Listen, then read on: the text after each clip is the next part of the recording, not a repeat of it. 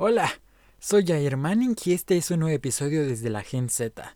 En esta ocasión vamos a hablar on free, o sea, libremente. ¿Por qué? Miren, hice con mi novia un reto que va a consistir de un mes en que ambos subamos videos, tanto ella como yo. Esto porque ustedes no están para saberlo ni yo para contárselos, pero últimamente han dado muy desanimado. Y esto empezó desde el año pasado exactamente, o sea, no es nuevo. Desde mi fracaso en un casting para ser locutor en amor, eh, como que algo dentro de mí se rompió y ya no quise volver a hacer nada. Me dolió, me destrozó. Pero no por los comentarios, al contrario, ellos dijeron muchas gracias y ya. La cosa es que me rompí por dentro yo mismo porque no logré siquiera eh, llenar un minuto con información importante. No como aquí lo estoy haciendo, aquí ya llevo exactamente el minuto con seis segundos. Pero ahí no, se me hizo eterno. La prueba del casting solamente era una sencilla pregunta. O más bien una pequeña indicación. Habla de algo de cultura con lo que llenes un minuto eh, las personas te tienen que escuchar y las tienes que atrapar. Y no lo hice, me trabé. Ni siquiera sé en qué pensaba. Me puse muy nervioso. Largué. Hablé de por qué las personas no son felices en la Ciudad de México. O sea, ni siquiera soy experto en el tema. Tengo que investigarlo previamente. Y no, no sabía nada. Entonces dije que gracias al estrés, al tráfico, y me trabé no supe llenar un simple minuto.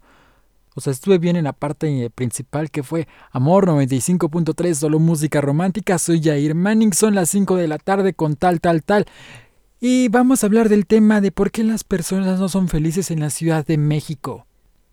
Bien, sabemos que en la ciudad pasamos por muchísimas cosas, desde ir por los niños a la escuela, el tráfico, el esposo, pero y ahí, ahí quedé. O sea, ya no supe qué decir. O sea, bien, ni siquiera aquí pude. Tengo que estudiar el tema antes de decirlo. Y hoy, curiosamente, sí pude rellenar un minuto. Pero eh, es un tema libre lo que estamos hablando en esta ocasión. Les estoy contando un poco de lo que yo pasé. Eh, y por qué, más bien, cuál fue la raíz de, de esta desalentación. Pero no fue lo único hay más factores también aquí. Ustedes, la audiencia, ya no me escuchaban. Eh, tengo una emisora de radio, es SPM Radio, la radio de San Pedro Mártir. Transmitía 24/7. Salía al aire, pero nadie me escuchaba. Si acaso una persona, 10 minutos. Y evidentemente iba, iba a sentirme mal, ¿no? Una sola persona. Está bien, es, es grandioso. Pero cuando había cero personas cuando yo estaba al aire, de repente sí grababa más interacciones, pero no había más. Solo era eso.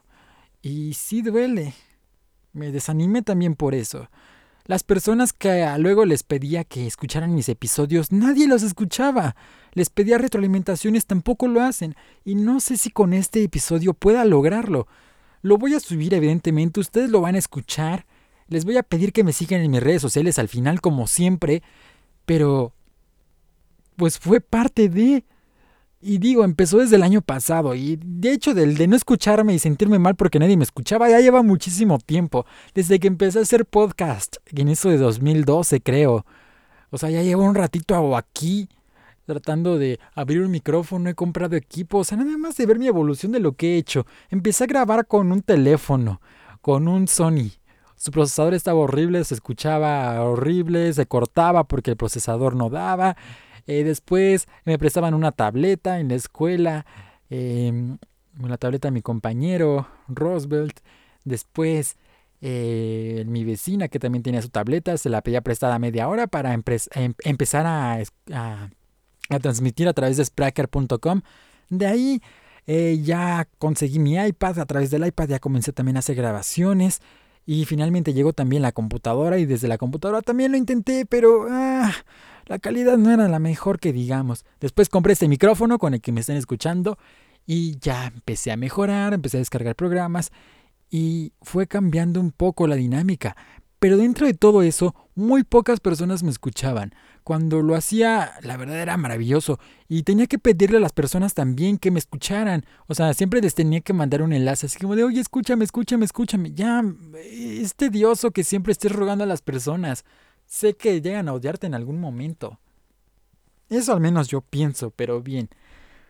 Entonces, a lo largo de esos 30 días, espero cumplirlos en realidad, eh, tocaremos diversos temas, ya sean un frío, ya sean de algún tema en especial, pero pues sí, esto es parte desde la Gen Z, porque pues, yo soy generación Z, mi novia también lo va a hacer, así que eh, cuando ella lo haga, eh, les voy a pedir que la sigan también, por favor, porque de eso se trata, de apoyarnos mutuamente y creo que ella lo hace con las mejores intenciones para que yo regrese, me motive y comience a practicar. Un reto de 30 días. Suena sencillo, ¿verdad? Pero no, no lo va a hacer. 30 días continuos grabando. Ahorita se escucha una paz y tranquilidad, pero en las siguientes eh, grabaciones, los, los episodios siguientes, lo más posible es que ni siquiera haya una paz y yo soy muy perfeccionista. Hasta eso soy muy perfeccionista. No me gusta que haya nada de ruido siquiera cuando estoy transmitiendo, cuando estoy grabando. Me choca.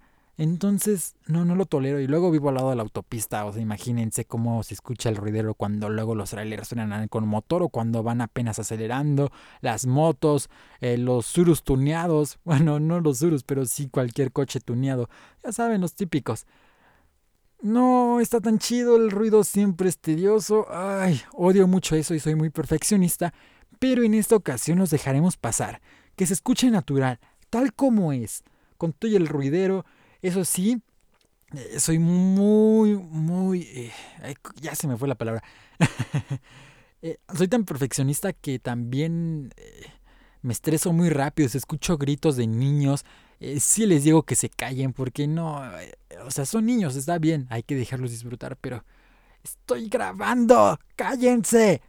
Sí, así les grito. Entonces, es curioso. Y bien, espero que con estos 30 días también eh, pueda reintroducirme a esto. Amo lo que hago, lo amo, pero no tengo la motivación para seguir haciéndolo. Esa es una de las razones por las cuales también los abandoné un ratito aquí en, e, e, en desde la Gen Z, porque no, mi ánimo estaba por los suelos. Eh, cada vez que intentaba ver el micrófono lo hacía mal. Y soy tan perfeccionista que sí, este episodio lo voy a editar muy poco, si acaso los voy a normalizar y lo voy a ecualizar para que eh, se escuche mejor, más amplificada la voz. Chance y también en algunas ocasiones voy a meter audio porque sí es muy tedioso también andar editando, metiendo audio, sincronizando. Está cansado. No es sencillo, no nada más es abrir el micrófono y hablar por hablar. Bueno, es justo lo que estoy haciendo.